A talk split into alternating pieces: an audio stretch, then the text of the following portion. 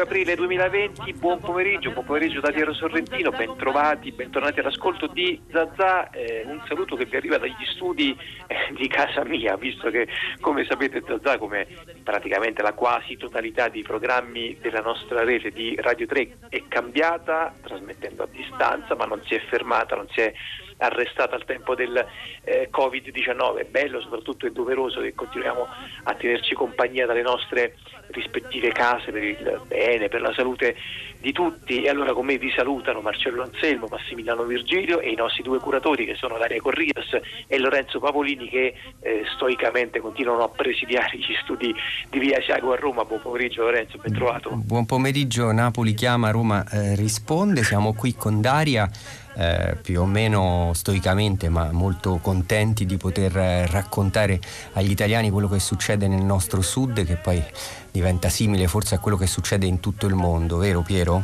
Eh sì, in effetti quello che proviamo a fare in queste settimane è provare a raccontare appunto il mondo guardandolo anche, anche da sud e lo facciamo oggi Lorenzo in apertura con una eh, conversazione con Enrico Giovannini che è eh, portavoce dell'ASBIS, Alleanza Italiana per lo Sviluppo Sostenibile, è stato presidente dell'Istat, è stato ministro con il quale vogliamo provare a capire che cosa succede non tanto oggi quanto potrà succedere domani dal punto di vista dell'economia, degli interventi, di quello che può e deve fare eh, l'Italia, ma non, sol- non, soltanto l'Italia ma soprattutto appunto l'Unione Europea e probabilmente appunto come dicevi anche tu il mondo e, ed, è, ed, è, un tema Lorenzo che continuerà anche nel corso di questa puntata perché avremo anche una eh, serie di altri eh, argomenti soprattutto anche in questo caso con Gaetano Prisciantelli per esempio dalla Puglia no? Sì, con Gaetano Prisciantelli avremo un'intervista a Fabio Ciconte che è direttore di Terra Onlus eh, proprio sul caporalato e il problema del bracciantato al tempo del Covid, ma eh, come sempre tutta la programmazione di Radio 3 di Zazà eh, parla anche eh, di altro, racconta anche l'arte, ci fa eh, viaggiare, torniamo con eh, il nostro Goffredo Fofi, le sue eh, visioni cinematografiche, la bellezza e bizzarria, uno dei due addendi, la bellezza tra l'altro Radio 3 dedicherà tutta la giornata di domani, dopo bellezza e bizzarria continuiamo il viaggio in Italia con Guido Piovene, stiamo riascoltando ascoltando il viaggio storico e lo stiamo facendo commentare a degli scrittori, Domenico Dara, eh, Giorgio Vasta, sarà Marcello Fois nel Nuorese a eh, raccontarci la sua impressione oggi di questo riascolto.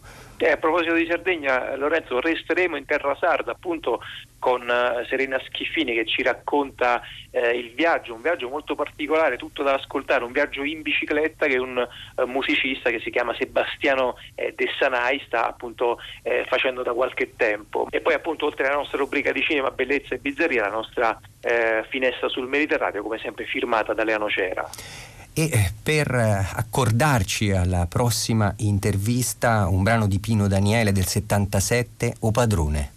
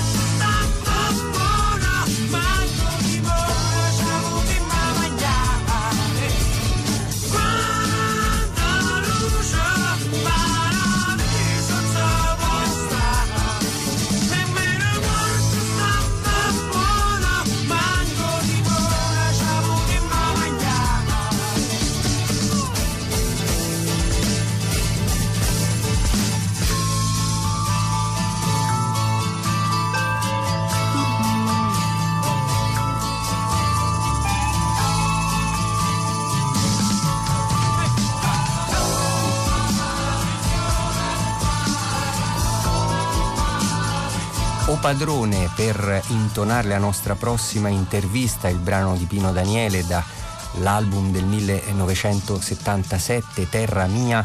Eh, il padrone oggi è venuto e ci voleva parlare, diceva eh, che appunto anche in paradiso si deve, si deve lavorare. Questo eh, per intonare la nostra prossima intervista siamo in collegamento telefonico e ringraziamo Enrico Giovannini. Buon pomeriggio.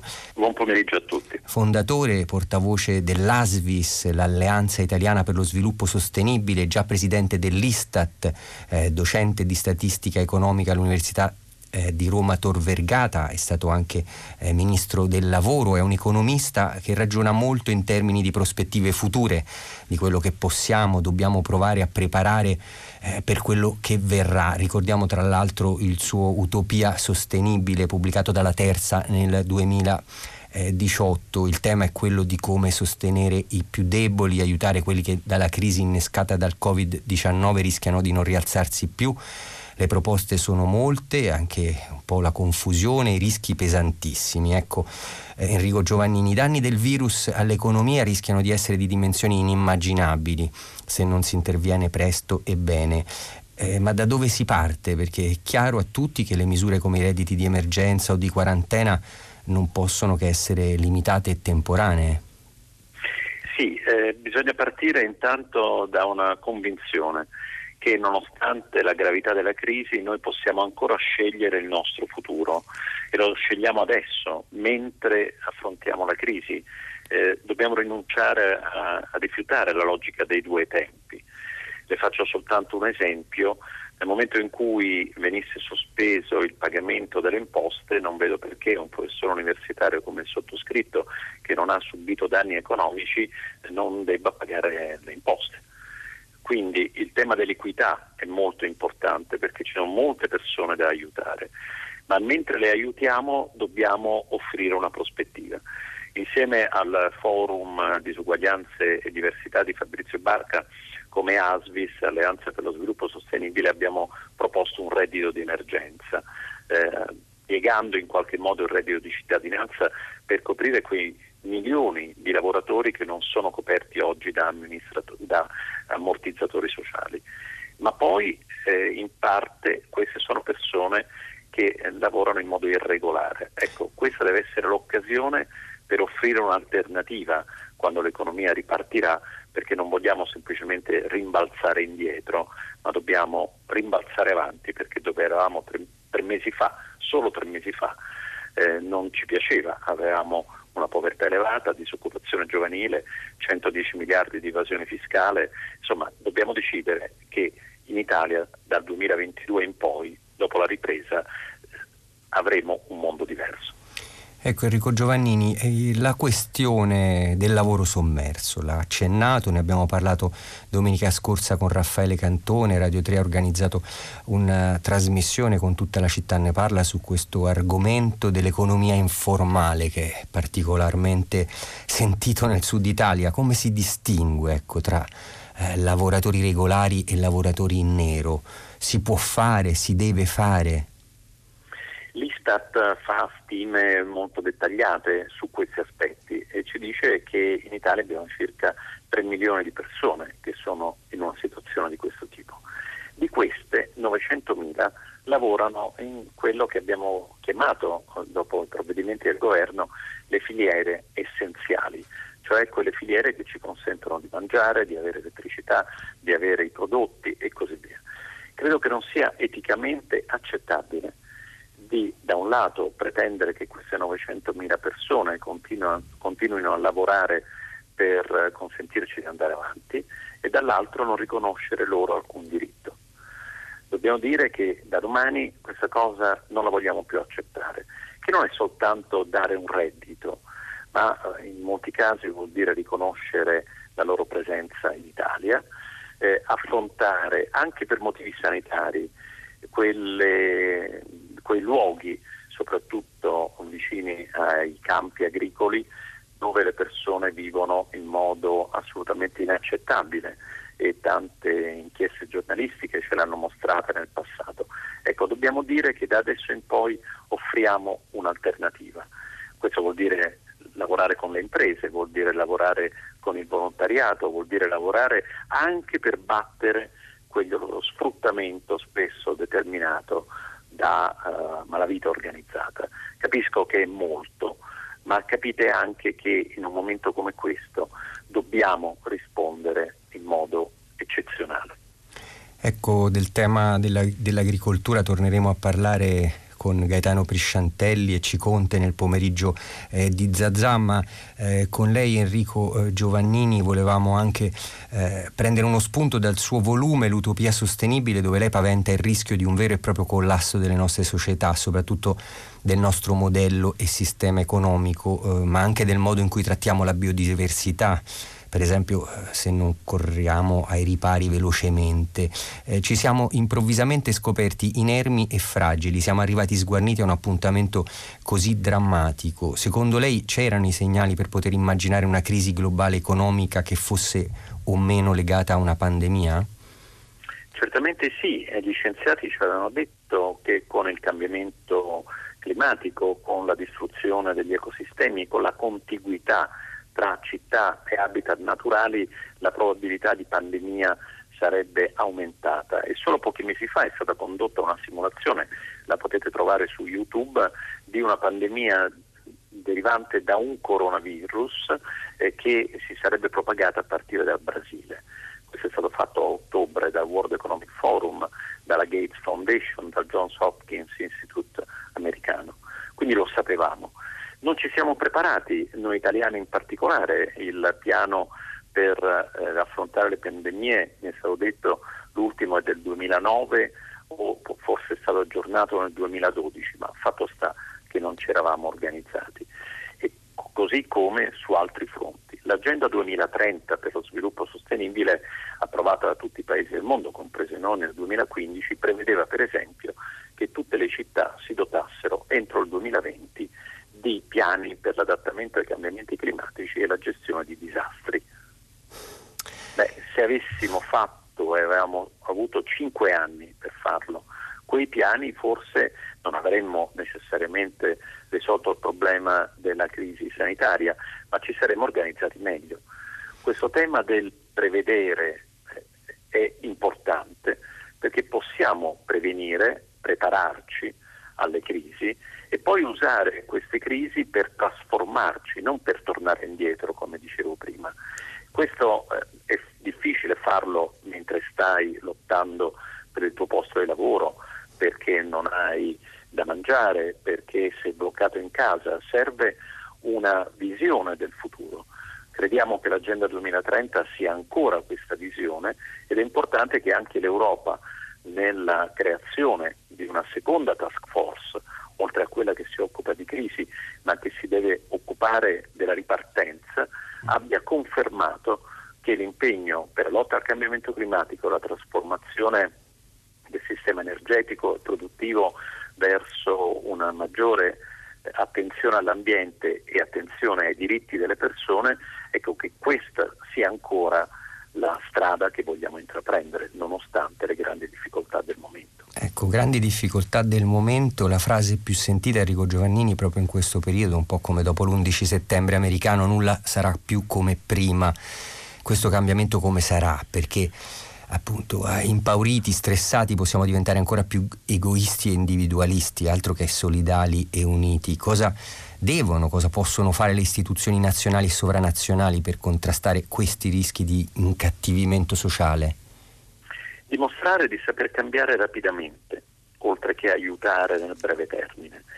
Eh, pensiamo a tutte le critiche delle, alle pubbliche amministrazioni per la lentezza di certe procedure e possiamo cambiarle e dobbiamo cambiarle perché al momento della rinascita diciamo così, eh, al ritorno, a, speriamo il prima possibile, con grande attenzione però, al ritorno delle relazioni sociali, eh, ci saranno forse idee nuove da mettere in campo e se la burocrazia blocca per mesi queste iniziative non ripartiremo in modo oh, positivo e veloce, ma dobbiamo anche riconoscere che le attuali procedure mettono a rischio i funzionari pubblici che devono assumere decisioni.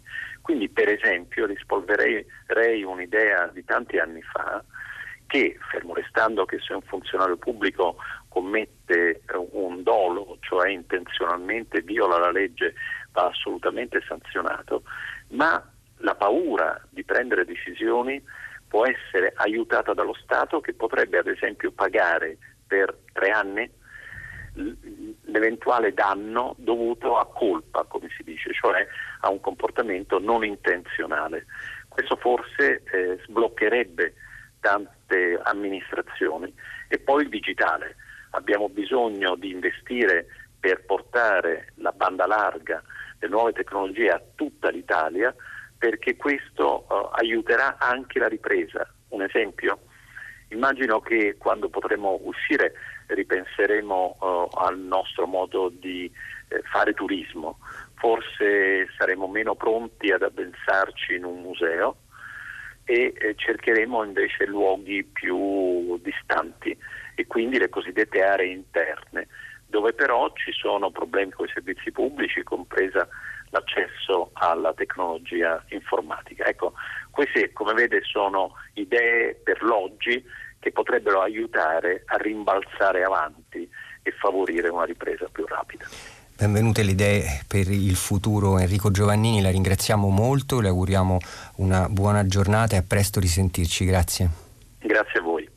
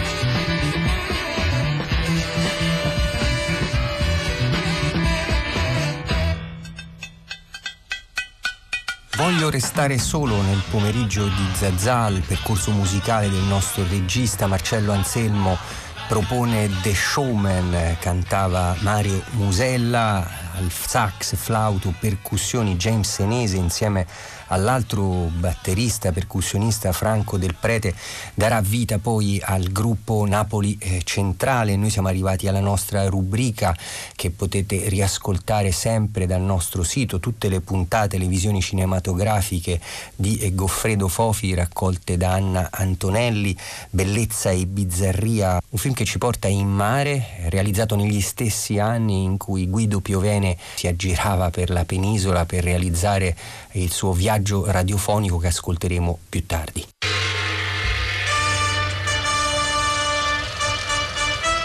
La nave delle donne maledette di Raffaello Matarazzo.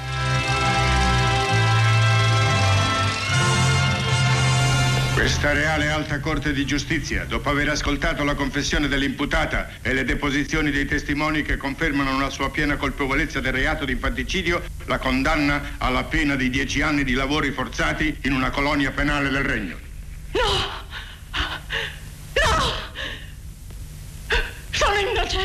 La nave delle donne maledette è una storia d'appendice tratto da un romanzetto di un tale Leon Goslan, ambiente ispanico, 700 più che 800, e con una eh, storia di quelle complicate alla, da melodramma dell'Ottocento in qualche modo.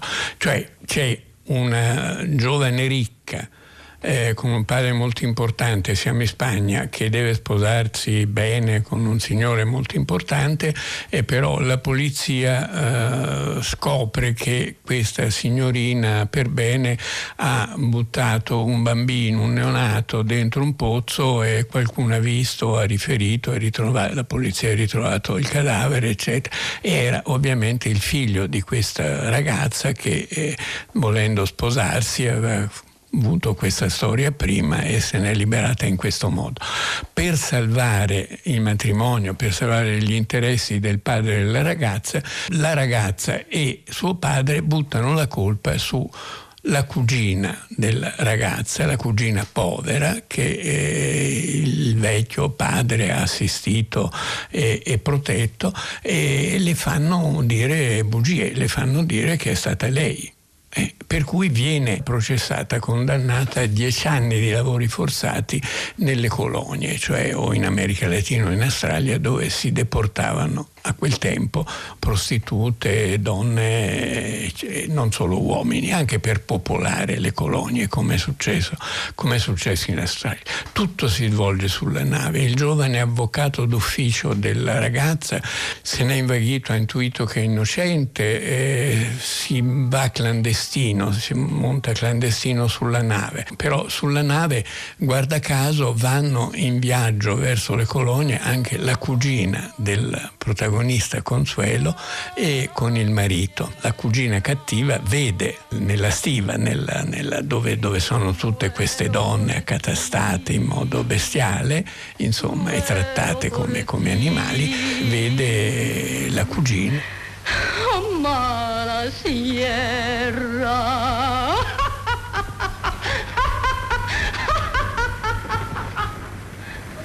Disgraziata fatalità. Se avessi potuto immaginare... Ma lei, lei ti ha visto? Ti ha riconosciuto?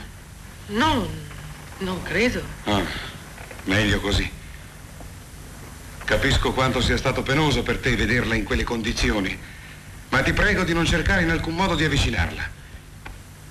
Io provo una grande pietà per quella povera infelice, ma non desidero che si venga a sapere che giù nella stiva, fra le deportate, c'è una nostra parente. Tutti gli elementi de, de, del romanzo d'appendice entrano in ballo, il bene e il male, la cattiva e la buona, la vittima la persecutrice e, e, e, gli uomini contano relativamente meno. Conta anche il personaggio di Cherima che è una delle prostitute forzate ad andare nelle colonie e che guida una rivolta causata dal, dal modo come la cugina cattiva cerca di far condannare di nuovo la cugina buona nonostante eh, l'avvocato innamorato sia insomma elementi di melodramma iosa e la rivolta la rivolta che finisce, che è la scena madre del film, la rivolta che porta a una sorta di anarchia liberatoria in cui alla rivolta partecipano molti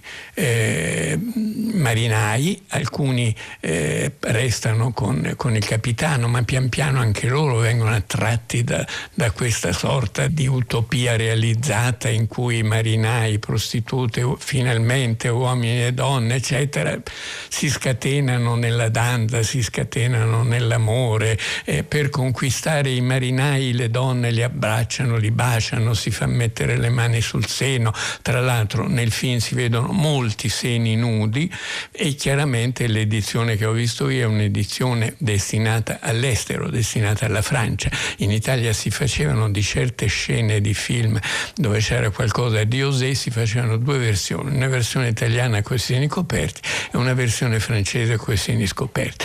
Credo che anche alcune delle nostre super dive, anche Oscar, eh, abbiano fatto versioni francesi dei film che giravano in Italia alle, prima di diventare ricche, importanti e famose.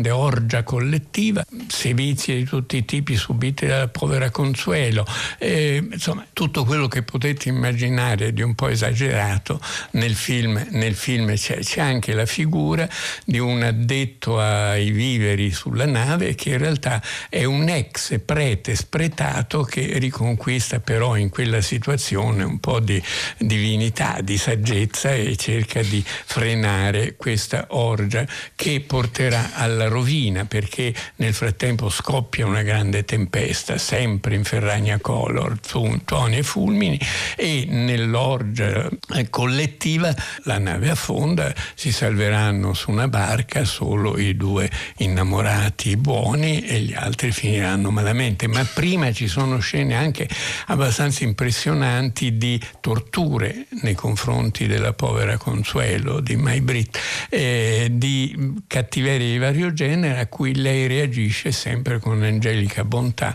anche perdonando alla cugina, alla cugina cattiva. È inutile che cerchi di illudermi. Ormai non, non c'è più salvezza per me.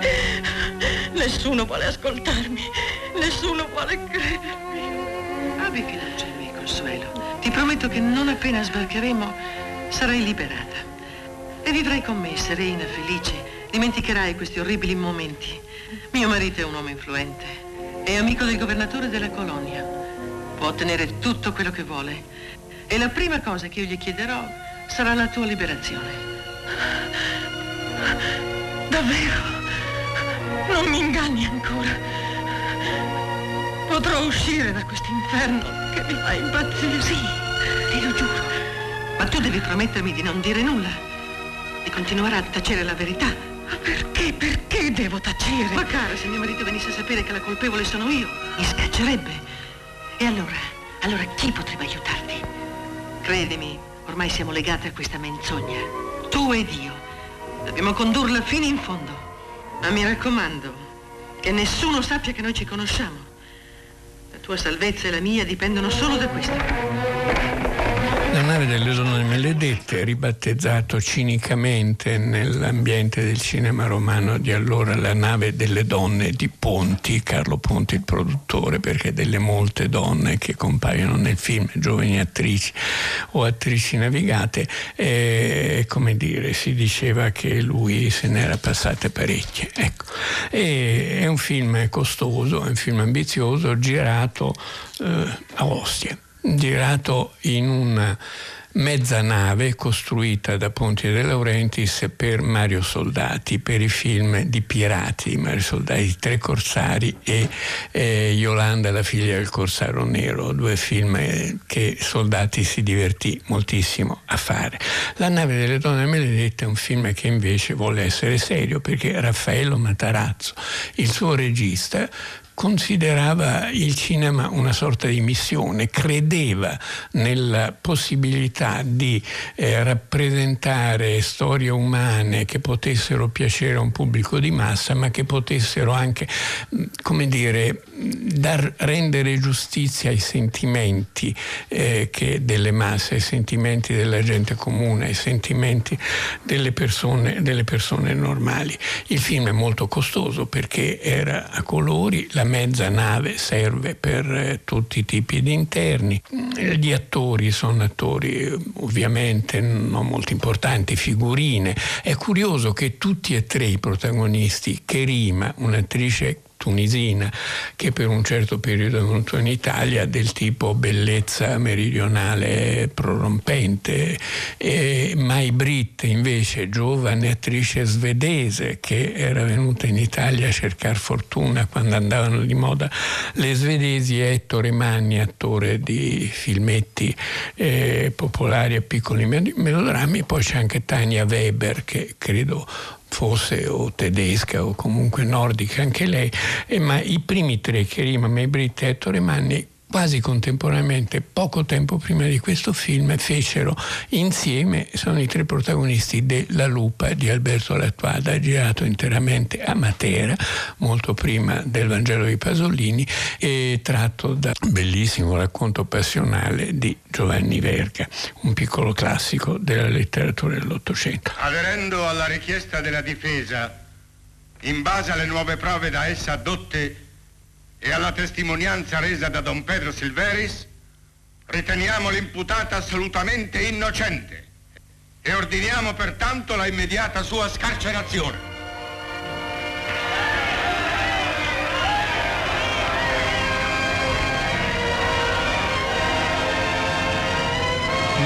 Giovani critici, allora poi famosi sceneggiatori, Rulli e Petraglia, definirono questo film la corazzata Potionkin della democrazia cristiana, perché il film è un film dei primi anni 50, del 53, e è un film dove, eh, come dire, c'era un'ideologia in qualche modo eh, conservatrice, punitrice di ogni forma di anarchia di socialismo. Dio dall'alto dei cieli vede e provvede. E ciò nonostante il film comunica un una, una, grande energia e una grande vitalità e Matarazzo veramente eh, si dimostra essere un regista di grandissimo talento. Eh, basti dire che nel Mereghetti, nel dizionario del Mereghetti, il film ha quattro stelle, cosa che vengono date pochissimi altri film e nel dizionario del Morandini ne ha solo tre, ma anche tre sono tantissime, cioè viene considerato un classico del cinema, del cinema popolare in cui Matarazzo sfoga veramente le sue ambizioni. Matarazzo era uno strano personaggio che mh, mm, si muoveva sul set, dicono i suoi assistenti, come eh, se fosse un, un papa in Vaticano, insomma, era uno che, che credeva nel, nel, cinema, credeva nella possibilità di comunicare attraverso il cinema dei valori a un pubblico popolare e di massa. Eh, Pio Baldelli, critico cinematografico, anche un amico molto bravo, lo invitò una volta in un liceo dove lui insegnava e eh, questa cosa è stata poi registrata e pubblicata e Matarazzo si dimostra una persona perfettamente cosciente di quello che sta facendo, del lavoro che sta compiendo. Bisogna ricordare che i grandi successi della Titanos sono tutti Matarazzo, i figli di nessuno, con la, la coppia Medona Zari, l'ha un po' inventata lui, Catene, Tormento, Inganno, i figli di nessuno, tutta quella serie di film era un, dei film inventati inventati, inventati da lui. In un testo appunto sulla cosiddetta letteratura e cinema d'appendice, Matarazzo dice, qualcuno potrà dire che la massa ha gusti deteriori, che la massa non va seguita ma educata. D'accordo, ma nessuno viene nel dubbio che la deteriorità dei gusti della massa possa essere forse nella forma, ma mai nella sostanza, che per la sua educazione la massa preferisca scegliersi da solo i suoi testi e non farseli imporre dall'alto, da chi talvolta non sa parlare neppure lo stesso semplice umano linguaggio. Sono dubbi miei miei, domande che mi sono posto. Se sono riuscito a impostarli chiaramente, gradirei molto che chi ci vede più chiaro mi desse esauriente risposta. Matarazzo sapeva quello che faceva, voleva fare un cinema popolare, mh, mm, amava anche come dire, soddisfare i produttori. I produttori gli davano abbastanza carta bianca, e Lombardo soprattutto, perché sapevano di potersi fidare e che i, film, i suoi film avrebbero incassato molto. Eh, era un artigiano provetto, ma come dire, con una morale.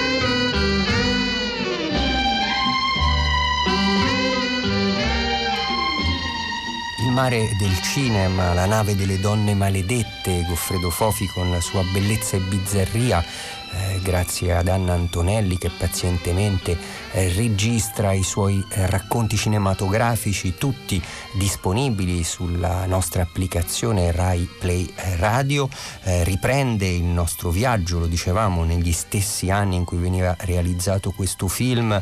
Eh, Piovene viaggiava per la penisola a bordo della sua Buick, pare al volante la moglie ingioiellata, lui non aveva la patente, il suo viaggio radiofonico diventa un classico, anche il libro che ne trae, noi lo stiamo riascoltando domenica dopo domenica, siamo partiti da Napoli, eh, siamo passati per Palermo, abbiamo ascoltato il commento dello scrittore Giorgio Vasta perché ogni domenica chiediamo a uno scrittore Mm, di raccontarci le sue riflessioni. Oggi a 70 anni di distanza, com'è possibile che il fantasma del paese eh, affrontato allora eh, da Guido Piovene sia lo stesso che abbiamo sotto i nostri occhi. Domenico Dara eh, domenica scorsa ha commentato la puntata di Guido Piovene eh, sulla Calabria e la Sila. Oggi sarà Marcello Fois eh, dopo l'ascolto del brano eh, del viaggio in Italia di Guido Piovene che ci porta in Sardegna, nel Nuorese.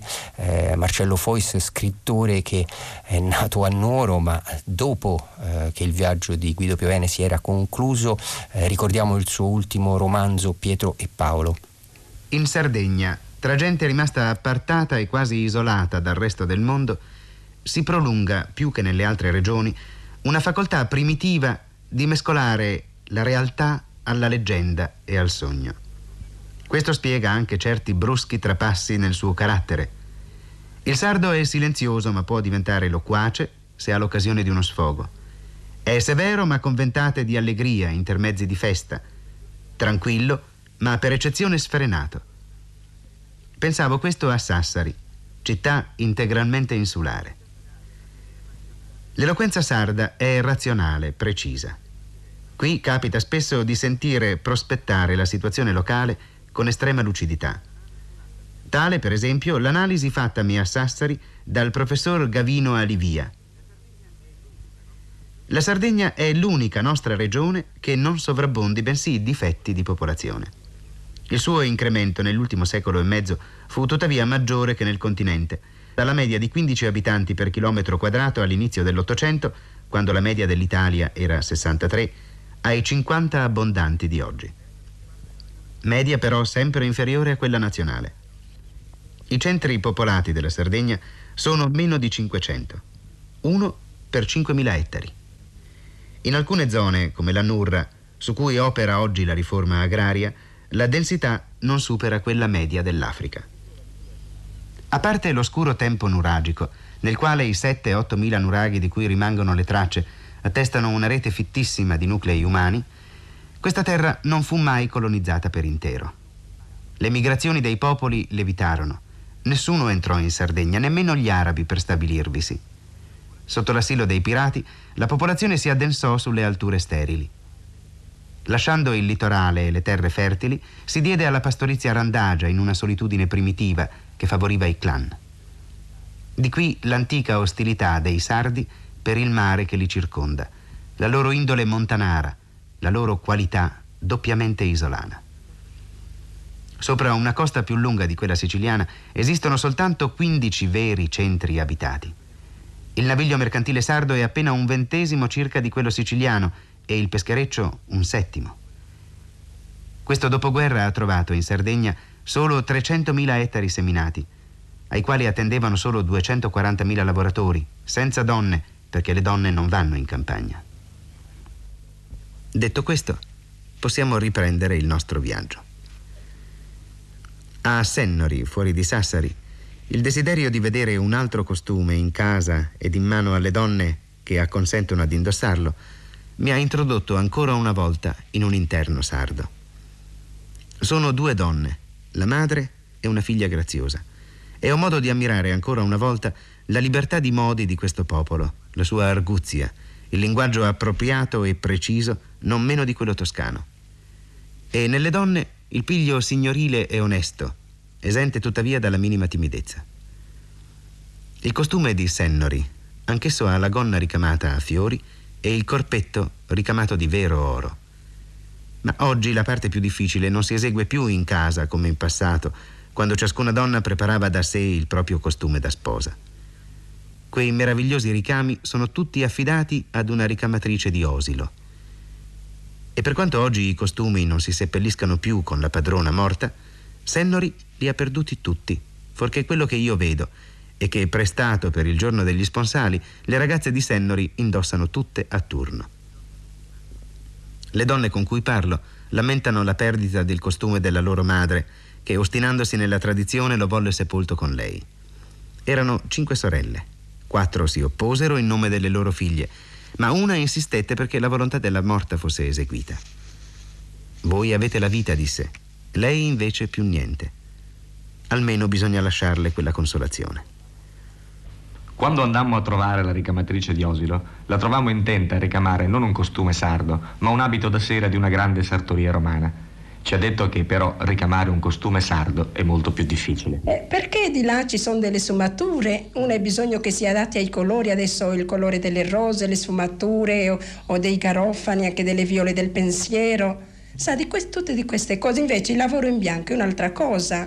Quasi in tutti i costumi noi abbiamo la viola del pensiero. E sono molto grandi queste viole che vengono Eh, ricamate sul Secondo, no, costume? non tanto grandi. Un pochettino più grande della viola proprio fresca, ecco, del fiore. Per ricamare completamente un bel costume di gala col lavoro di una sola persona, quanto tempo occorre? Con 3-4 mesi. Ma bisogna lavorare proprio tutto il giorno, se no non si riesce. Da Castelsardo, sulla costa settentrionale, arrampicato su un'altura e stretto nei bastioni eretti da Genova, si penetra nella parte più intatta e più leggendaria dell'isola. Parlando del leggendario della Sardegna, è necessario aggiungere che poco o niente vi rimane di pagano, anche nell'ambito dei miti, a differenza di altre zone del nostro mezzogiorno. In Sardegna il cristiano si innesta direttamente sull'arcaico e la civiltà pagana sembra averla appena scalfita. La Sardegna la rifiutò come più tardi, negli stili, rifiutò in fondo il Rinascimento dopo aver accettato invece il romanico e il gotico. Vorrei comunicare qui la grande bellezza delle terre in cui entriamo, la Gallura e il Nuorese. La Gallura, sulle vie deserte verso Santa Teresa, tra la Maddalena e Dolbia, e sulle coste fronteggianti la Corsica, è disseminata di massi, quasi bombardata attraverso i millenni dalle meteore. Tanti e di forme così strane che quando vi si è perduti nel mezzo sembrano animarsi e muoversi, quasi si assistesse ad un'immensa migrazione di popoli pietrificati. Molti sono scavati dentro dall'erosione, simili a giganteschi gusci d'uovo svuotati e rotti. Altri, cominciando con l'elefante alle porte di Castelsardo, riproducono forme d'animali con una straordinaria verosimiglianza. Le creste che si levano su questo caos sono alte poche centinaia di metri, ma d'apparenza impervia. Dire che sono frastagliate o seghettate è solo un'approssimazione. In realtà quelle creste si chiudono con un fregio barbarico di torracchioni, di massi squadrati o tondi, di figure animali o idolatriche. Si pensa a un tempio indù, o se si vuole a quei castelli che i bambini compongono sulle spiagge del mare, ornati di sgocciolature di sabbia. Più che montagne, sono scogli emersi da un improvviso prosciugamento delle acque e ricordano ancora il fondo di una grotta con stalagmiti capricciose, figurazioni antropomorfiche, che si fosse d'un tratto esteso a perdita d'occhio a cielo scoperto. Questo paesaggio primordiale, quando vi si accende un fuoco, è avvolto di fumi odorosi. Il suo aspetto è tremendo. Pure ho veduto qui quanto sia relativo il giudizio degli uomini. Un abitante del Nuorese, avvezzo a paesaggi ancora più aspri, mi ha definito la gallura graziosa. La costa sarda, specie quella della gallura, è la costa italiana che si stacca di più dal tipo classico siciliano e campano e raggiunge per altre vie il massimo della bellezza. Santa Teresa di Gallura non ricorda né Baia, né Positano o Palinuro, né Taormina né Selinunte. Ci riporta piuttosto agli esaltanti paesaggi dei mari nordici. Forse è il nostro paesaggio più romantico, ma di un romanticismo vittorughiano e byroniano, di quello che suppone l'uomo seduto su uno scoglio e citando a contatto della natura i suoi burrascosi pensieri. Una torre rotonda si protende nell'insenatura, circondata da scogli del colore dell'ocra. Davanti, quando vi andai, si estendeva un immenso cielo temporalesco, con galoppi di nuvole attraversati da raggi di un sole livido. Il temporalesco si addice alla Sardegna come il sereno a Napoli. In fondo appariva la Corsica, a una distanza incalcolabile, nella prospettiva stravolta in cui appaiono i miraggi. Capre, bellissimi cavalli, e ancora un paesaggio di rocce scheggiate, cincischiate, simili al legno fatto pietra, circondano la nostra discesa verso Nuoro. In un'isola così insulare, il nuorese è un'altra isola, un mondo a parte e perciò intero. Nelle strade dei rari villaggi come a Bitti, uomini dal viso duro vestono stivaloni e abiti di velluto. Anche nei paesi in crescita, come ad esempio Buddusò, le costruzioni sono nuove con lo speciale stile della Sardegna, spoglie, disadorne, antiche nel momento stesso in cui sorgono. Appaiono in fondo i monti Albi, che sono i più belli dell'isola. D'un colore diverso dal paesaggio che li circonda, quasi veduti in sogno, e quasi appartenuti ad un'ora diversa, perché sembrano immersi anche di giorno nella luce lunare. Questo loro colore pallido spicca di più per il contrasto con i sughereti occupanti il primo piano, verdi cupi e rossastri. E le querce da sughero crescono di grandezza fino a diventare enormi, sempre più rosseggianti, via via ci si avvicina a Nuoro. Il nuorese, dicevo, è un'altra isola nell'isola. Uno stupendo anacronismo, con le attrattive per l'estraneo e la sprezza di vita che l'anacronismo porta. Qui vive il nucleo indigeno sardo che ha resistito attraverso i millenni a tutte le invasioni senza lasciarsi penetrare.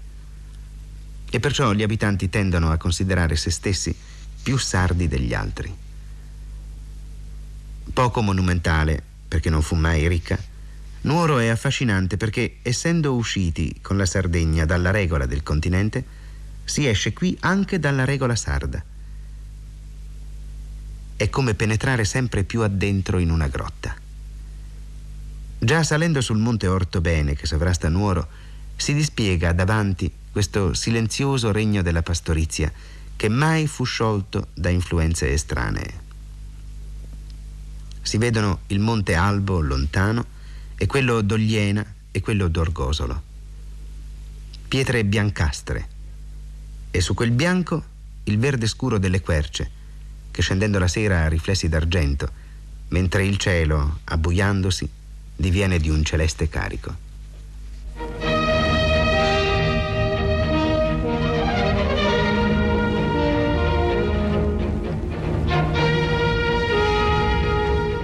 Avete ascoltato Viaggio in Italia di Guido Piovene.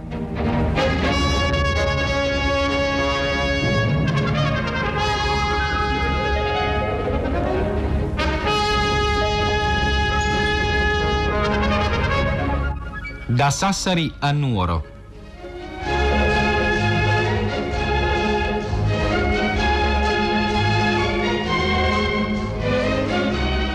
Con la collaborazione del radiocronista Nanni Saba.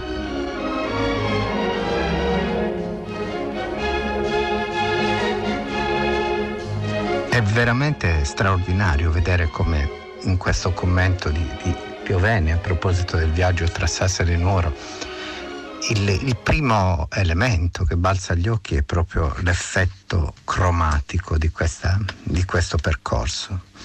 Ed è davvero commovente, nel senso che effettivamente l'effetto cromatico è tra, tra le varie situazioni, i vari sentimenti che mi, ogni volta mi, mi, mi prendono quando, quando, ritorno a casa è, è, è, il principale. Il colore, poi direi il profumo, no? l'odore della Sardegna, questa cosa che è assolutamente beh, genetica, che per quanto mi riguarda è riconoscibile in qualunque, in qualunque momento, in qualunque... Io dico sempre che se mi mandassero uh, in giro per il mondo, poi mi bendassero, mi facessero sbarcare in Sardegna, io capirei di essere arrivato in Sardegna dall'odore da questa specie di, di, straordinaria mistura di cose che, che tu impari da sempre e che conosci da subito. Quindi eh, innanzitutto appunto questa, questa raffinatezza di, di mh, evitare questo, questo sguardo solamente, diciamo, solamente western, solamente folk di, di un territorio che pure è straordinariamente intatto sotto certi aspetti, ma invece eh, rifarsi alla, alla, condizione meravigliosamente cromatica di, questi, di questo territorio, i cieli, i, mh, l'argento dei, dei, dei, quercioli o degli ulivi, e, no? il vento in queste, in queste zone sposta i, paesaggi da tutti i punti di vista non solo fisicamente come si può pensare, ma anche da un punto di vista proprio allo sguardo. Cambia lo, lo stesso campo oh, mh, mm, cambia, cambia, colore, cambia forma, cambia spessore. Ecco, e, e questa cosa mi, mi, ha colpito moltissimo di, di, di questo commento, cioè mh, mm, il livello di, di raffinatezza ecco, con cui è stato, è stato mm, posato lo sguardo su questo posto finalmente. E poi ho, ho apprezzato il, il, fatto che eh, incredibilmente lo speaker sia stato ben eh, instradato, cioè eh, non ha sbagliato un accento, Nuoro l'ha chiamata Nuoro e non l'ha chiamata Nuoro. Oh, e, e, anche gli altri nomi sono, sono tutti assolutamente eh, perfetti e ben pronunciati. Sembrerà una sciocchezza, ma dal nostro punto di vista è, è simbolicamente molto importante. No? Chi, chi, ha rispe- chi, ha abbastanza rispetto dei tuoi posti da da nominarli mh, mm, bene, perfettamente. Ecco, questo, mh, mm, eh, io credo che in, in, pezzi di questo genere si capisca eh, di fatto qual è la vera differenza tra eh, il, mh, mm, la, la, parola turista e la parola viaggiatore. No? E, e, qual è la vera differenza che c'è tra la parola eh, scrivente e la parola scrittore? Piovene è mm, un magnifico scrittore è, è, mm, ed è un magnifico viaggiatore. Quindi vi ringrazio per avermi fatto sentire questo pezzo che, che non conoscevo e che eh, davvero mi, mi, mi, mi, conforta molto su, su, sul piano proprio del, del non essere osservati semplicemente come, come trogloditi locali, come, come, individui eh, geneticamente strani, come, come selvatici a parte, ma invece come, una, una, variante strana, bella, anche, anche interessante di questa, di questa nazione che è così complessa, anche cromaticamente.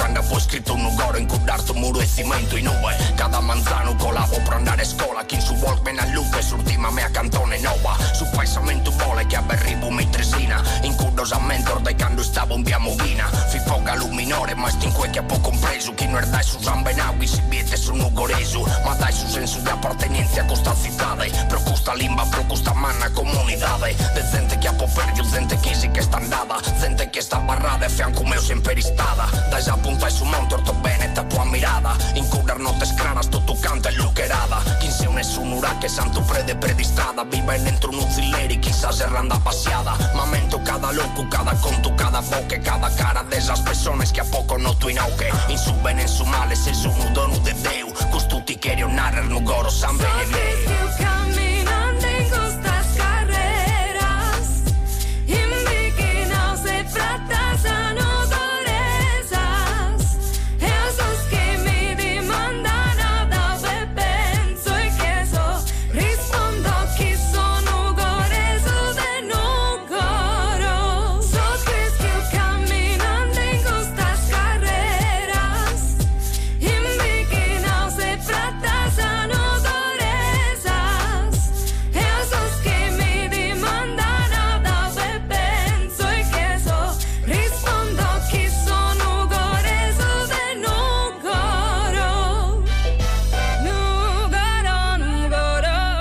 Marcello Fois ci ha fatto sentire l'odore, i profumi della Sardegna eh, è il duo hip hop di Nuoro a farcene sentire il ritmo con eh, Nuoro che è il nome antico eh, di Nuoro, un altro viaggio dopo quello di Piovene eh, ce lo racconta la nostra Serena Schiffini da Cagliari. Buon pomeriggio dalla sede Rai di Cagliari. Esattamente un anno fa Sebastiano De Sanai, contrabbassista e compositore cagliaritano, viaggiava su una bicicletta con un ukulele in spalla tra un paese e l'altro della Sardegna. Il 26 ottobre 2018 era partito da Nuoro, città natale dei suoi avi, tra cui anche un grande poeta, per il progetto artistico dal titolo 377, tanti quanti sono i comuni sardi.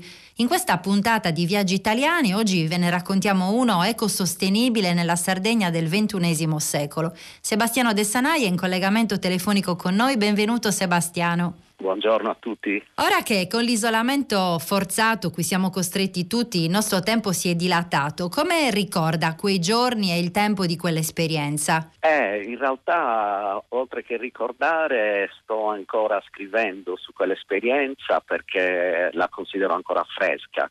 Io sono arrivato il 21 dicembre del 2019 ho fatto giusto in tempo a riposarmi e poi siamo entrati in emergenza coronavirus, quindi in totale isolamento sto mettendo mano un po' al materiale del viaggio e quindi per forza di cose sono obbligato a, a stare ancora lì dentro. Il cervello e a ricordarmi, a ricostruire giornate. Beh, è un bel modo persone. per sfuggire a questa monotona quotidianità, anche perché da quel viaggio dovrebbe poi nascere un disco. Esattamente, la finalità ultima del viaggio era quella di creare un prodotto artistico, essendo io musicista avevo proprio la voglia di trovare ispirazione dalla Sardegna per eh, creare musica e quindi il prodotto finale sarà proprio un disco di, di musica che ho iniziato a scrivere in viaggio, io li chiamavo frammenti musicali che scrivevo col mio ukulele basso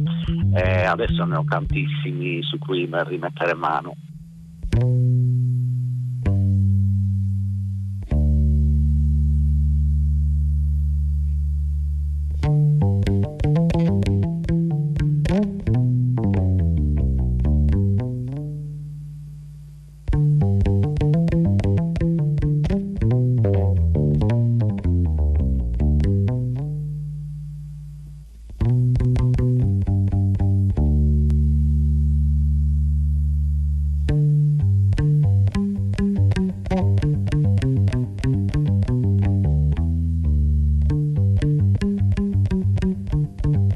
1377project.com è il blog in cui i radioascoltatori possono leggere il diario di viaggio di Sebastiano De Sanai, ascoltare anche questa breve traccia, questo frammento sonoro che vi abbiamo proposto, questo tema musicale e tappa dopo tappa c'è appunto il racconto appassionato delle storie delle persone incontrate da De Sanai, le fotografie.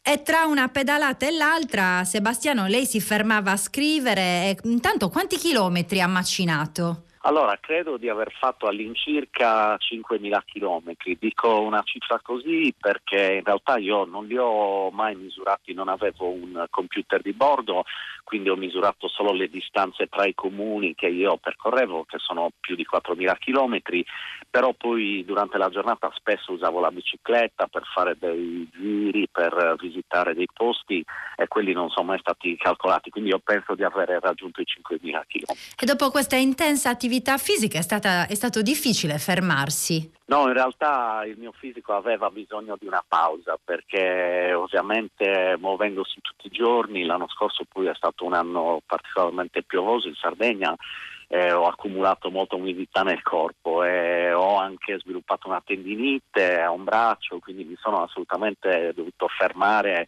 ed è, sono stato contento di esserlo, mi sto ancora riprendendo. Quindi è stato un viaggio culturale, un'immersione nei paesaggi sardi, ma anche una prova proprio fisica. Ma prima di partire, Sebastiano De lei aveva letto i libri, i diari dei tanti viaggiatori che nei secoli sono arrivati in Sardegna, da Lorenz a Wagner, oppure anche i racconti, i reportage dei sardi come quelli dello scrittore Giuseppe Dessì?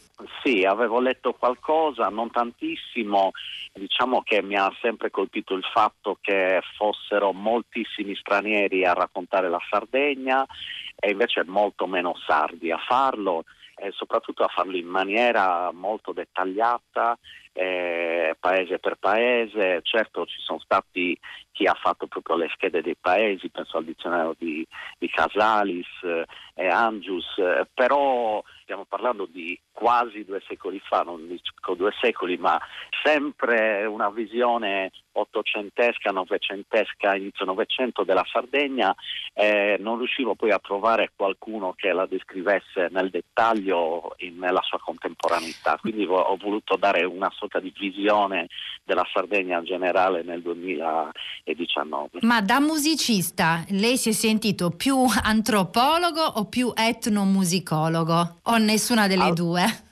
Allora, in realtà un pochino tutti e due, non era la mia intenzione ecco, fare un'analisi antropologica, ma neppure etnomusicologica.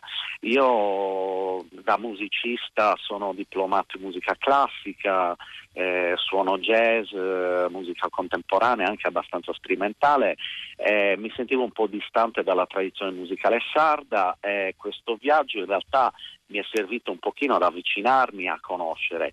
Ovviamente gli studi etnomusicologici sulla musica della Sardegna sono tantissimi e approfonditi e non era mia intenzione fare quello, però a livello personale è stato utile proprio per avvicinarmi un po' e conoscere la musica della Sardegna. E in realtà poi a livello antropologico, anche se io non avevo quell'intenzione, lo è diventato un pochino perché più che un viaggio in solitario è stato un viaggio con tante persone. Sì, esattamente, e quindi per forza di cose ho dovuto un po' assimilare eh, le realtà locali, ascoltare, che è stato molto bello perché poi io ascoltavo per trascrivere un po' nel mio blog di viaggio spesso dei, degli aneddoti, dei racconti e quindi in qualche modo è stata un pochino un'analisi diciamo della popolazione, eh, non è un'analisi specifica approfondita ma eh, riporta un po' i sardi di questo anno. E dal suo blog appunto questo si intuisce ed è anche bello avvertire, leggere la, la, partecipazione emotiva che c'è stata. E io appunto leggo dagli appunti di Sebastiano De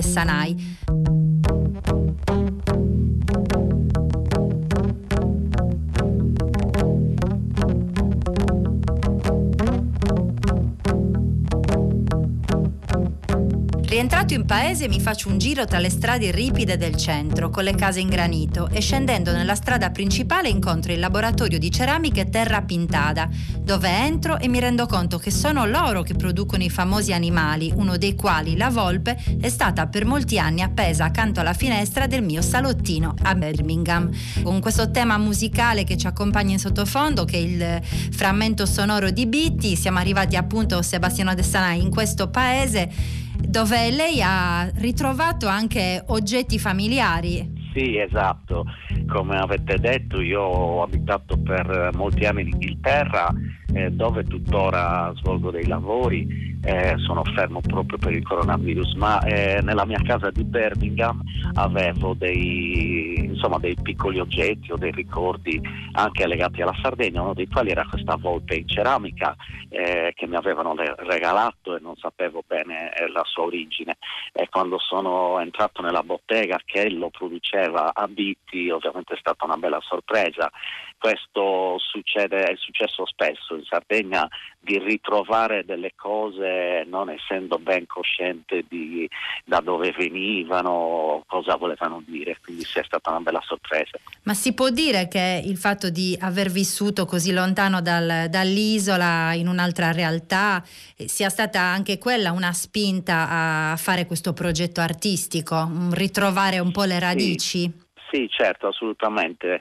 Eh, dopo 11 anni quasi in Inghilterra sentivo un po' il, il desiderio di avvic- riavvicinarmi un po' alla Sardegna e soprattutto di, di conoscerla veramente. Quando, quando si vive all'estero si guardano spesso i post delle persone in Sardegna, i luoghi, allora io dall'Inghilterra Piovosa avevo sempre eh, fotografie di luoghi della Sardegna che non avevo mai visto, quando tornavo in vacanza, sempre per magari una settimana, due settimane, era quasi impossibile eh, trovare il tempo. in Sardegna, trovare il tempo tra visite ad amici, parenti, quindi avevo proprio questo desiderio di fare un viaggio lento e dettagliato della Sardegna, credo che Mm, se non fossi stato in Inghilterra forse non l'avrei fatto, così come tanti sardi che sono qui e che hanno tutto a portata di mano in realtà non conoscono eh, bene la Sardegna, quindi è quello che ho fatto io, mi è sempre stato detto da tantissimi lungo il viaggio, è una cosa che avrei voluto fare anch'io, me l'hanno detto in tantissimi, penso che sia un desiderio di tanti sardi, eh, però difficilmente realizzabile. Bisogna fare come Sebastiano De Sanai che ha utilizzato un anno perché poi è rientrato appunto nel dicembre del 2019 a Cagliari che è stata l'ultima tappa. Quindi tantissimi incontri durante queste pedalate, ogni paese veniva visitato in una giornata. Ecco, grazie ai social, grazie a Facebook, grazie a questo blog 377 Project si sapeva che Sebastiano stava arrivando, quindi ha sempre trovato in ogni comune dei comitati d'accoglienza. Sì, sì, più o meno, in realtà non in ogni comune, io ovviamente avvisavo in anticipo tutti i comuni, però spesso per motivi di non disponibilità in quella specifica giornata oppure per motivi legati al fatto che l'email spesso non veniva letta in tempo, ho trovato un po' di situazioni in cui non c'era accoglienza e mi sono dovuto un po' adattare e arrangiare da solo, però sono stati veramente pochissimi rispetto al, al totale eh, che sono tantissimi, 377, più o meno dappertutto ho trovato sempre accoglienza, un posto dove dormire, dei pasti. E soprattutto eh, l'entusiasmo di persone che dal blog, questo si capisce bene, l'hanno accompagnata anche con orgoglio a visitare il proprio paese. Ecco, da viaggiatore così attento, quali sono le, i ritardi della Sardegna, quelle criticità che magari vivendo in città, vivendo ancora di più all'estero, uno non pensava ci fossero, invece ancora bisogna fare i conti.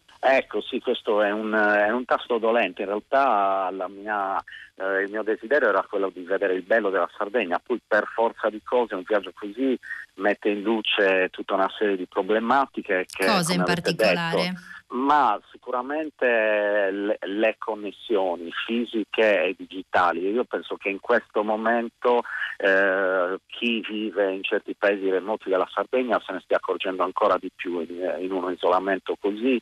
Eh, le connessioni virtuali, soprattutto le reti telefoniche, le reti internet e non solo, anche i trasporti pubblici che in certe zone è veramente difficile, per esempio la domenica muoversi da un paese all'altro perché non ci sono mezzi.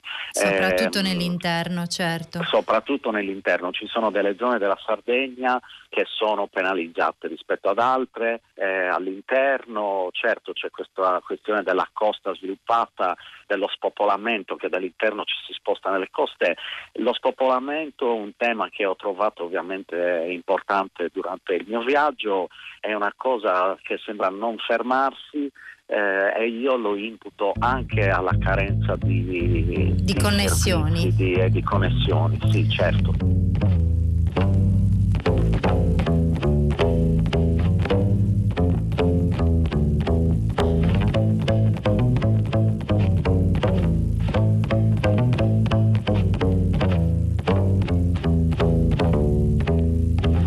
Nel pomeriggio gironzolo in bicicletta, costeggiando il famoso stagno, oltre il quale si nota il porto passando sopra passerelle sull'acqua pericolanti, attraverso una pineta e arriva ad uno svincolo che mette sulla strada statale 131. Proprio qui si trovano i resti di un bel ponte romano, ormai quasi completamente coperto dall'acqua, e una statua di Santa Giusta proprio sul bordo dello stagno. Ecco, questo ovviamente è tratto dal blog dedicato a Santa Giusta. Lasciamoci però Sebastiano De Sanai con quanta bellezza ha trovato in Sardegna? È tantissima e infatti questo è il punto principale del mio viaggio. Eh, ovviamente io ero interessato a, alle cose che potessero fornirmi ispirazione per creare bellezza, quindi eh, con un filtro ho messo un po' da parte le cose meno belle che non andavano bene per enfatizzare la bellezza dei luoghi. Eh, in Sardegna ce n'è tantissima, è infinita direi, è impossibile anche io stesso in questo viaggio non ho potuto vedere tutto, ce ne vorrà un altro per vedere le cose che non ho visto, quindi tantissima bellezza culturale, archeologica, paesaggistica. E anche umana. Eh, è umana, certo. Allora, se volete viaggiare in Sardegna con Sebastiano Dessanai, lo potete fare sul suo blog www.377project.com in attesa di questo disco che anche in musica vi racconterà l'isola del Mediterraneo. Grazie Sebastiano e insomma buon tutto. Grazie a voi, a presto. Io ringrazio il tecnico Ignazio De Pau e un buon pomeriggio da Serena Schiffini dalla sede RAI di Cagliari.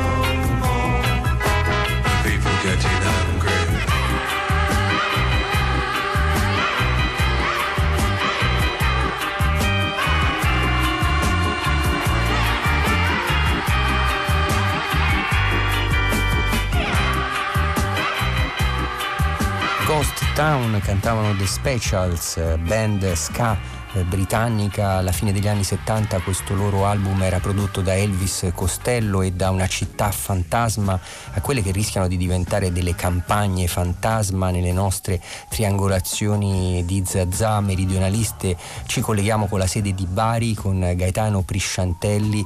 La sua intervista ci riporta gli stessi temi molto vicini ai temi che abbiamo trattato anche con Enrico Giovannini in apertura di questa trasmissione.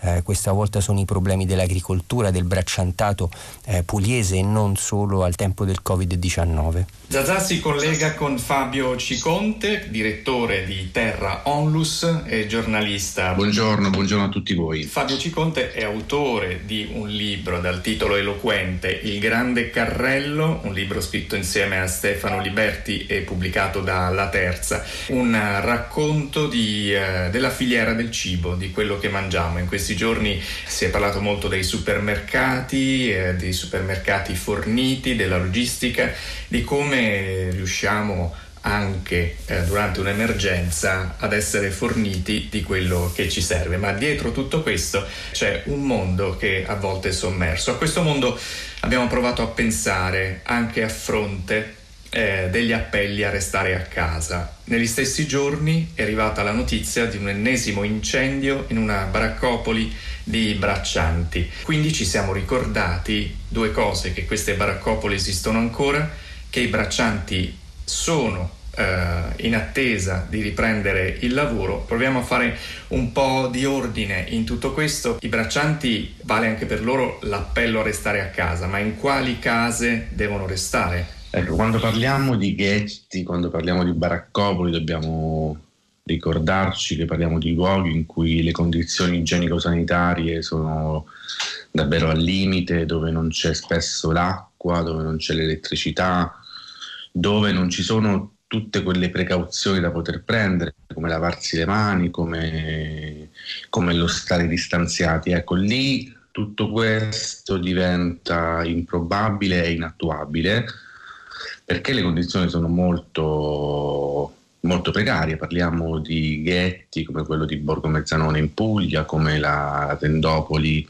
di San Ferdinando in Calabria, dove in questo momento ci sono centinaia di di persone che hanno finito sostanzialmente la stagione di raccolta degli agrumi e si apprestano, o meglio, vorrebbero apprestarsi a spostarsi in Puglia per la raccolta delle arance delle, dell'estate.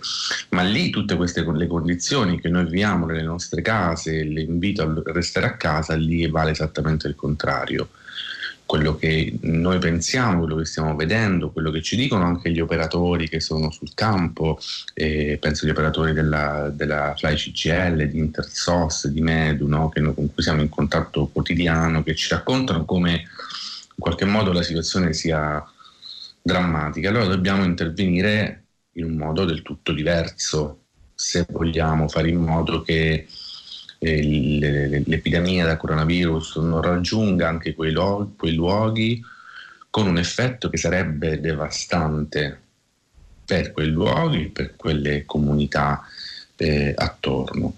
Allora noi abbiamo provato con l'associazione Terra insieme alla Fly CGL a, a formulare, un, a scrivere un appello, a rivolgerci al governo chiedendo loro che cosa? Di intervenire su questa emergenza sanitaria di quei luoghi per fare in modo che quei luoghi non esistano più è uno dei motivi, eh, uno delle, delle, dei modi per fare questa, per intervenire è sicuramente quello di regolarizzare eh, le persone irregolari che vivono in quegli insediamenti, dare loro la possibilità di andare a lavorare nei campi in maniera regolare con un contratto di lavoro ehm, eh, agricolo.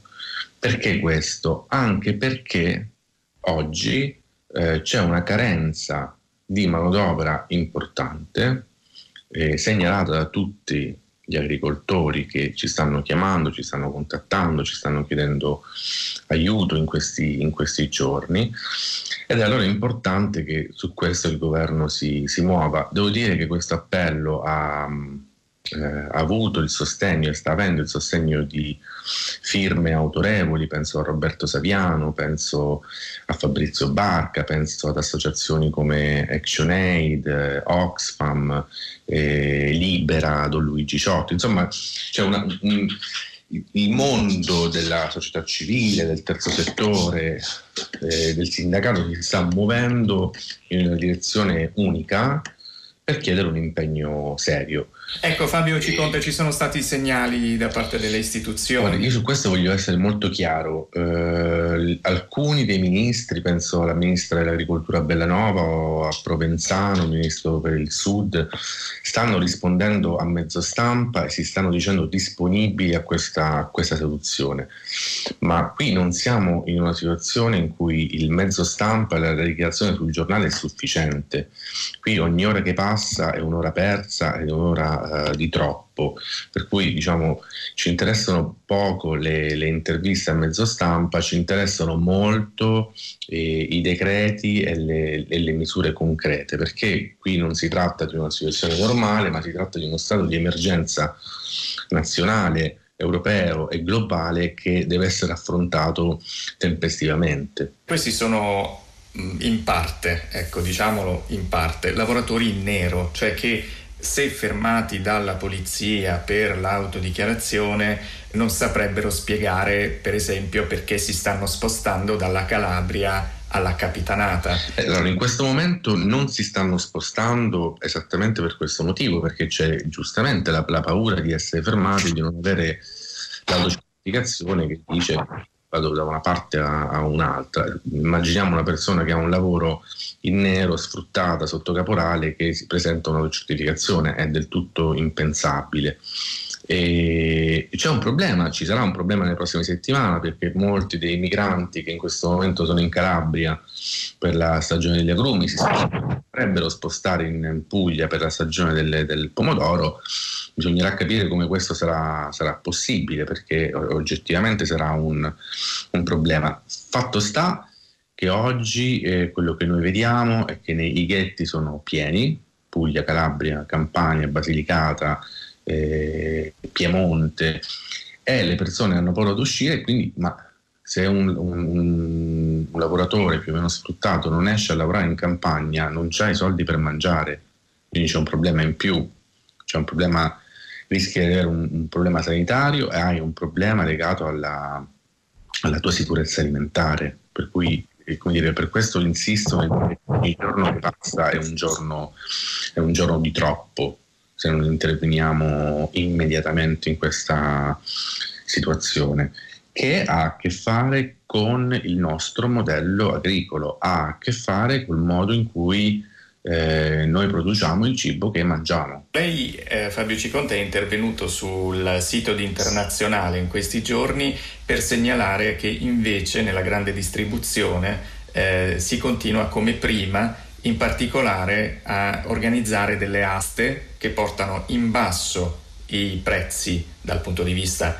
della grande distribuzione e che impongono condizioni di lavoro eh, non particolarmente eh, premianti per chi lavora nei campi, per chi produce. Sì, noi abbiamo scritto insieme a Stefano Liberti un'inchiesta ehm, proprio per segnalare ancora una volta, è anni che ci occupiamo di grande distribuzione organizzata, per segnalare ancora una volta come alcune catene dei discount ancora facciano aste a ribasso per accaparrarsi i prodotti a un prezzo più basso possibile. Questa volta è toccato al, ehm, ai produttori di insalata in busta, la cosiddetta quarta gamma, sono state fatte 25 aste solo nell'ultimo mese, quindi proprio esattamente nel mese della, della pandemia, eh, diciamo acquistando loro dei prodotti a un prezzo davvero irrisorio che ha diciamo fuori totalmente da, dal mantenimento delle, delle, delle, della vita degli agricoltori e dei produttori agricoli. Questo è grave.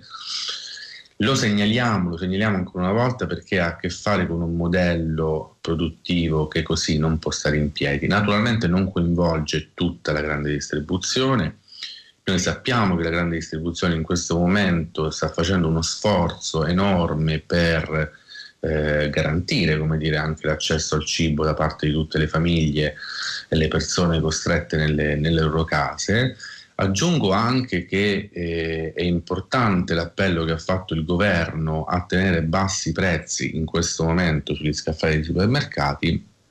Dico che questa cosa, lo dico al, alla grande distribuzione, che questa cosa va bene eh, se però l'abbassamento dei prezzi non è fatto sulle spalle dei produttori agricoli, degli agricoltori, ma se si carica la responsabilità alla grande distribuzione, altrimenti è un gioco al massacro che noi non potremo accettare in nessun modo e su cui naturalmente come sempre vigileremo perché non accada. In questo momento, come sempre, sono le ONG, il terzo settore che offre assistenza, ma eh, Fabio ci conta di questo problema, noi parliamo da tempo. Com'è possibile che invece le istituzioni non riescano ad arrivare con servizi, acqua corrente e una eh, sistemazione dignitosa per i braccianti che lavorano nei nostri campi?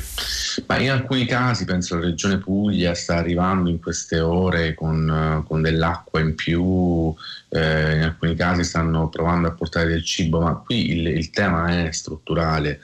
Eh, cioè come facciamo a pensare che in una situazione di questo tipo eh, permettiamo a queste persone di vivere in queste condizioni, parliamo di esseri umani che vivono in condizioni spesso inumane e degradanti. Allora qui non si tratta di portare eh, l'acqua, si tratta di eh, approfittare di questa situazione per risolvere un problema strutturale che va avanti da, eh, da, decenni, ci sono inchieste che si scrivono da anni, ci sono denunce che si scrivono da anni e la situazione resta del tutto invariata da sempre. Allora cogliamo questa, questa come un, un, anche nel paradosso, come un'opportunità per, per, fare un passo, per fare un passo in più, perché guardate, ne hanno bisogno tutti, ne hanno bisogno i luoghi, le, le comunità in cui vivono queste persone, eh, le, lo, lo, vogliono come dire, il mondo dell'agricoltura, il mondo della legalità, il mondo del lavoro, cioè è una questione di dignità anche.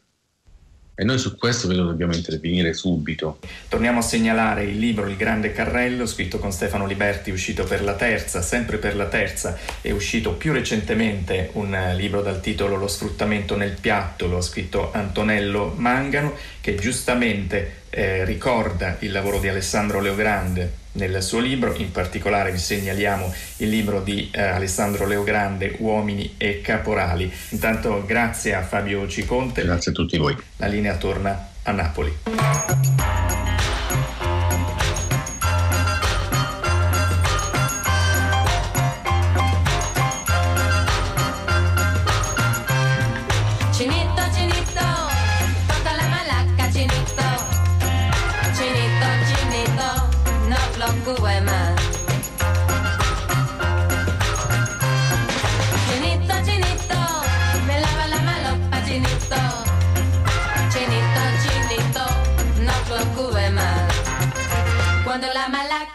Mucho lo. Chinito no trabaja de 5 a la 2. Lava la camisa ni plancha el pantalón. Cuando la malaca lo lleva al camión. Chinito, chinito, toda la malaca, chinito. Chinito, chinito, no preocupe más.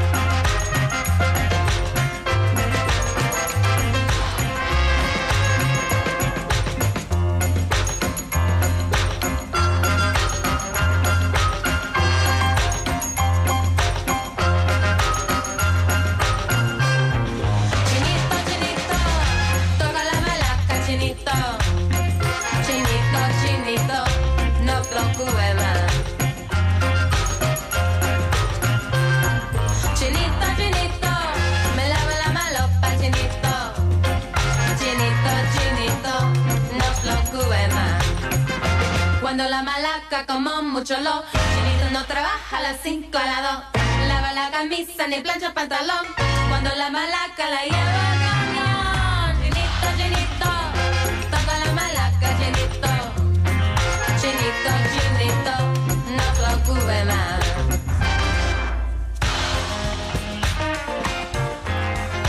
Si balla nel pomeriggio di Zazà al ritmo di Chinito Chinito, un brano tradizionale messicano rielaborato da Ray Kuder per aprire la nostra finestra sul Mediterraneo che ci porta in Tunisia.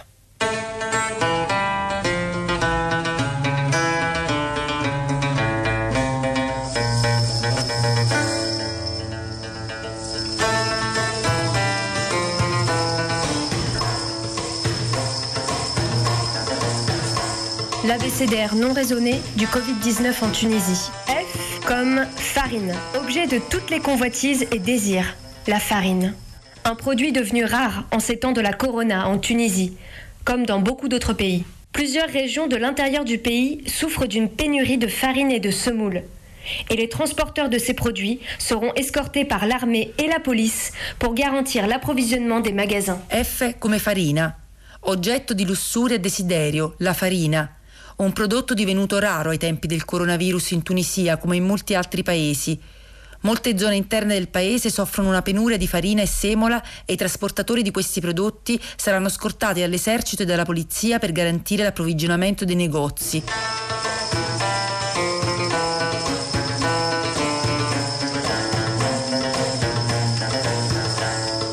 Che avete appena ascoltato è la didascalia a una delle vignette dell'abecedario non ragionato del Covid-19 in Tunisia. Una serie di vignette uscite dalla mano di Osman Selmi, illustratore e fumettista che vive e lavora a Tunisi. Collaboratore di numerose riviste di fumetti in tutto il mondo e direttore artistico del giornale tunisino Lega l'Agenda, Osman Selmi ha deciso dalla fine di marzo di raccontare la situazione dell'emergenza sanitaria in Tunisia a partire da alcune parole chiave parole di tutti i giorni che hanno assunto però un nuovo significato nella crisi e che portano l'attenzione su alcuni temi di rilevanza politica e sociale. In Tunisia la diffusione del coronavirus, come in altri paesi, inizialmente è stata vista con scetticismo, ma da quando sono comparsi i primi casi sono state prese misure restrittive così come da noi. La nuova situazione, la quarantena, è vista con molta preoccupazione per le conseguenze politiche e sociali in un paese in grande trasformazione che ha visto nel corso degli anni un grave smantellamento delle strutture pubbliche. Coprifuoco, gerba, cassa, farina, rabbia, resistenza, violenza domestica sono alcune delle parole delle vignette finora pubblicate in un aggiornamento continuo. A vederle sono dei quadrati che ricordano i vecchi alfabetieri, dove l'iniziale è accompagnata da un disegno stilizzato molto colorato. Nel suo titolo è un abbecedario che potrebbe ricordare il dizionavirus, il glossario minimo per un'epidemia a cura di Silvia Bencivelli, che è trasmesso nel corso di Radio 3 Scienza e che potete ascoltare nei podcast di Radio 3, ma che in realtà realtà in questo caso non ha nulla a che vedere con la terminologia scientifica e gioca con l'importanza che alcuni termini hanno assunto in tempo di pandemia. Ma sentiamo ora dalle parole di Osman Selmi come è nata questa idea, cosa vuole raccontare l'abbecedario del Covid-19 in Tunisia. Pourquoi se lancer dans un abécédaire de Covid-19 en Tunisie en ce moment Perché proporre un abbecedario del Covid-19 in Tunisia? La risposta è che ci sono delle cose che stanno succedendo ora e che credo bisogna iscrivere nella storia immediata e farlo anche subito. Disegnare per non dimenticare, perché si rischia di dimenticare e di passare oltre una volta che l'avremo superato. Bisogna storicizzare soprattutto i problemi sociali che emergono tutti i giorni, le difficoltà per far fronte all'epidemia. Questi problemi esistevano già ampiamente prima dell'emergenza sanitaria, è chiaro, ma è soltanto ora che ci piombano addosso e siamo tutti responsabili e dobbiamo tutti farci conti. Siamo responsabili perché abbiamo accettato di assistere al declino del servizio pubblico senza opporci. Penso al settore dell'educazione, alla sanità, alle condizioni di lavoro. Ecco, per tornare al mio lavoro dell'abbecedario ragionato del Covid-19 in Tunisia, un abbecedario lo si immagina per dei bambini. Il disegno è anche rudimentale, volutamente naif, per semplificare il messaggio e andare direttamente allo scopo. Tutto questo per dire che siamo di fronte a qualcosa di nuovo che dobbiamo imparare a conoscere. Abbiamo bisogno di un nuovo codice con cui apprendere e continuare a vivere. Il mio abecedario è anche colorato come nei vecchi libri per bambini, un po' per nostalgia perché siamo alla fine di un'epoca, ma anche per rallegrare un quotidiano sempre più ansiogeno. Mais aussi pour égayer un plus en plus anxiogène. Queste le parole di Othman Selmi, l'autore dell'abbecedario non ragionato del Covid-19 in Tunisia. Un abbecedario non ragionato perché in qualche modo non parla solo del virus, ma di tutto ciò che emerge in modo evidente a causa dell'epidemia. Un tocco di ironia che accompagna anche tutte le voci dell'abbecedario. Le varie vignette che aumentano di giorno in giorno potete vederle sulla pagina Facebook di Othman Selmi e da oggi anche sulla pagina Facebook di Zazà. Per voi ne abbiamo scelte altre due. La prima è Gerba, dedicata all'isola di maggiore turismo, che è stata chiusa di colpo perché dichiarata focolaio senza nessuna misura di garanzia per gli abitanti.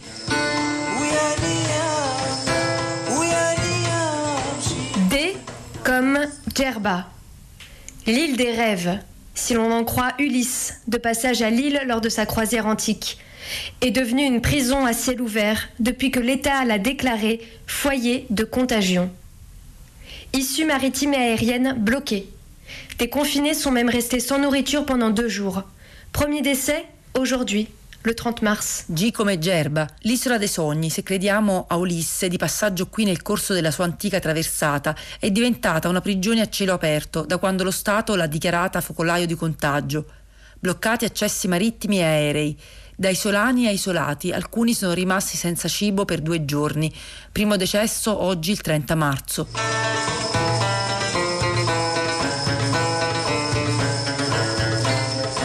È Cassa, dove il riferimento è al fondo sociale istituito dal Ministero delle Finanze per la lotta al coronavirus, un fondo che si basa sulle donazioni volontarie disposte su un conto numerato 1818 che per ora resta l'unica forma di supporto economico per fare fronte all'emergenza.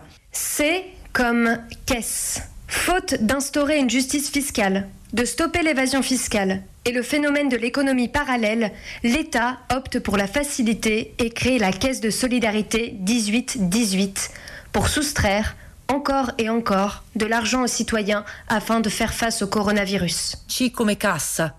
Invece di stabilire una giustizia fiscale, mettere fine all'evasione fiscale e al fenomeno dell'economia parallela, lo Stato opta per le cose facili e crea la Cassa di Solidarietà 1818 per sottrarre ancora e ancora soldi ai cittadini per far fronte al coronavirus. Ici Tunis e bon courage l'Italie. Othman Selmi manda a Zazà un saluto dalla Tunisia e ci augura buona fortuna.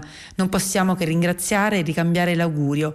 Vi diamo appuntamento alla prossima. Chiudiamo la finestra sul Mediterraneo di Lea Nocera e apriamo la porta del nostro bilocale radiofonico che dà su Napoli. Ci ricolleghiamo con Piero Sorrentino. Ciao Piero. Ben trovato a tutti. Eh, ciao Lorenzo. E sì, gli appartamenti radiofonici appunto non cambiano le loro quadrature e le loro metrature. Ci stiamo per salutare. Credo che ci siano Lorenzo almeno però prima un paio di appuntamenti legati alla nostra rete da, da ricordare.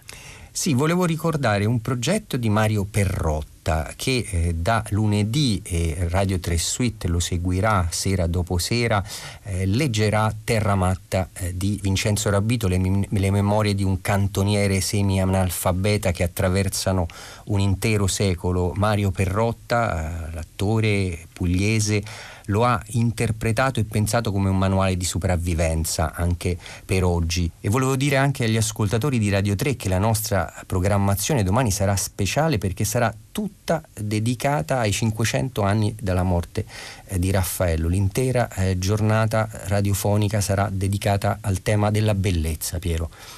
È un tema della bellezza che eh, proviamo anche a um, offrire noi in questo finale di puntata. Lorenzo, intanto grazie a tutti per essere stati con noi, da, da te che sei in conduzione, da Daria Corrias, che è la nostra ehm, altra, altro supporto romano, eh, dalla colonna napoletana che appunto è fatta da eh, me, Piero Sorrentino, da Marcello Anselmo, da Massimiliano Virgilio. Dicevo, volevamo anche salutare i nostri ascoltatori e le nostre ascoltatrici con un piccolissimo omaggio che abbiamo chiesto a quella che noi consideriamo la nostra madrina, eh, la madrina di Zazà, Maria Nazionale alla quale abbiamo chiesto un piccolo pezzettino, un frammento di una sua canzone del, dello scorso anno, del 2019, che si intitola Solo una voce. Maria non soltanto ci ha regalato appunto questo piccolo ascolto, ma ci ha anche ehm, offerto una ehm, piccola, molto commovente lettera che non posso leggere integralmente, vi eh, ricordo soltanto un piccolo passaggio che ci ha molto colpito eh, di questa appunto lettera di Maria Nazionale che dice rendiamo forte questo paese, rendiamo forte tutte le città del mondo continuando a stare presso le nostre